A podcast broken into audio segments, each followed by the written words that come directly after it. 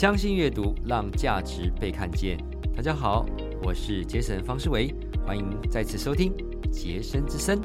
好，那我们现在进行到老险我的财管业务。哦，其实虽然现在目前在一个升息还，可是它相对对以前的利率来讲，还是属于低的环境。那我们都知道，通货膨胀率，如果假设你的存在定存里面，那这时候呢，它的通货膨胀名目利率跟通货膨胀率的比较来讲，假设哈定存是一趴一点多吧，算一趴，通货这里通货膨胀假设两趴，这个负一就会出现实时负利率。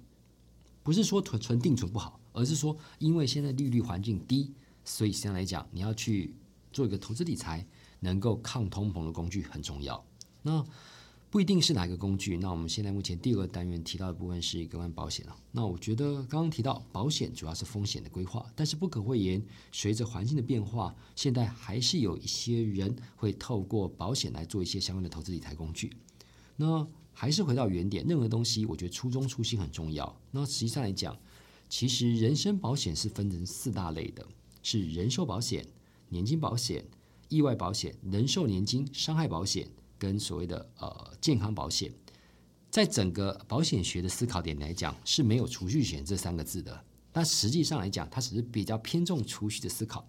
那这时候呢，因为保险里面有一个叫保单价准备金啊，俗称保价金，它会随着时间的经过去累积。当然不可讳言，现在现在的环境里面，金管会是希望保险能够回归到它当时相的功能，是以保障为核心。但是不可讳言，它还是有一种啊定期储蓄的思维点。所以一般比较偏储蓄的部分有分成生死和险啦，还有甚至呃有一些是满期金的啦，我觉得这都是有它的一个相关的点。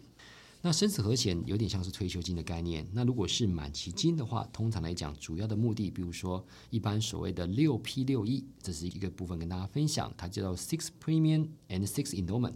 缴六年期的保费，第第六年末后整个领回来。通常比较是需要说啊，我几年后我需要一笔钱，那这种就适合做一些所谓的满期领回。那生死和解有点像是定期要领，类似像退休金或钱的部分。但是现在目前比较多的是让它滚的利变增值型保险，透过宣告利率等等。当然宣告利率每个保险公司会去做相关的点，但是有一个小细节一定要跟大家分享：这种利变增值型的保险，并不是把预定利率保证的加上宣告利率哦，不是哦。它的所谓的宣告利率要去减掉预定利率的差额，再乘上保价金，才是它基本上能够给客户的部分，并不是相加。好，那实际上来讲，整个保险部分呢，除了依据保障方式不同，又可以分成增值型啦、还本型啊，跟刚刚跟大家分享所谓的利变型，利变型叫做利变增值型的保险。但是不可讳言，现在目前在整个各家保险公司。只要通常来讲有个传字的中文的传字的，通常都是这种利变增值，主要是在做预留血缘传承的思维点。但是有一件事情也蛮重要的，其实保费三要素：预定预利率、预定费用率跟预定死亡率。这个绝对不是要讲专有名词，而是你能够了解也蛮重要的。当大家都知道，我们现台湾的保单其实买保单的人非常多，那不是每个人都买保障型，还是有人买协销的储蓄。但是有一点应该蛮重要的。保单的预定利率不是实际投资报酬率，因为本来保险就不是不是透过所谓的报酬率去思考。有时候有人会提到说啊，保险的 IR 大概多少？什么叫 IR？就是内部报酬率，到底它的报酬率多少？可是不是，保险并不是这样的思考点。我们常常比较属于枯手上面讲说，你如果这个月买，下个月就这个人就拜拜，那这样报酬率最高。可是不是这样，是一种风险移转。但是现在的利变增值型的保险，除了本身保证的预定利率之外呢，它会再给个宣告利率。宣告利率绝对是个浮动的。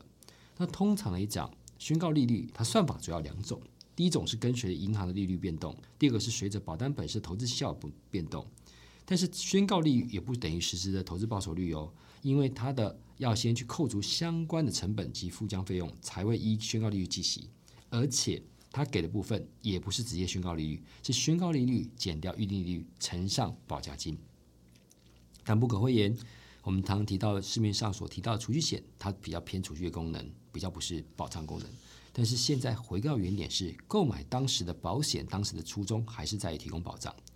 但是实际上来讲，你最好跟您的寿险顾问或是所谓的专员讨论一下你自己相关的需求，因为需求还是最重要，而且最重要的点是还是要根据你目前相关的需求去缴上保费，因为保险并不是只缴一年，除非是短缴的，否则一般正常来讲，你还有相关后续要缴。通常来讲，如果是不管是几年期的，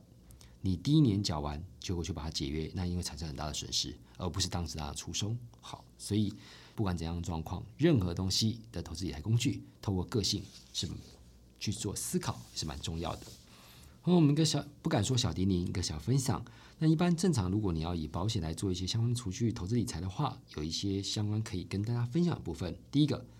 保本至上，基本上没有问题。那它通常来讲，现在保险公司的建议书里面都会提到到几年它的保本率是多少。第二个，那不管是不是你短年期、长年期的部分，可以针对退休金规划，那这时候去做相关的思考点。好，避免提前解约，因为通常投保如果提前解约，它可能没办法百分之百保本。而且，如果真的有时候因为管任何的预算关系没办法缴保险的话，可以选择自让自动垫缴啦、减额缴清啦、保单贷款，最好不要是解约。当然，任何东西就要自己看相应的规划去做这样的思考点。相信阅读，让价值被看见。杰森之声这一集就到这边，那我们下集再再提到第三个所谓房地产的部分。再见，谢谢。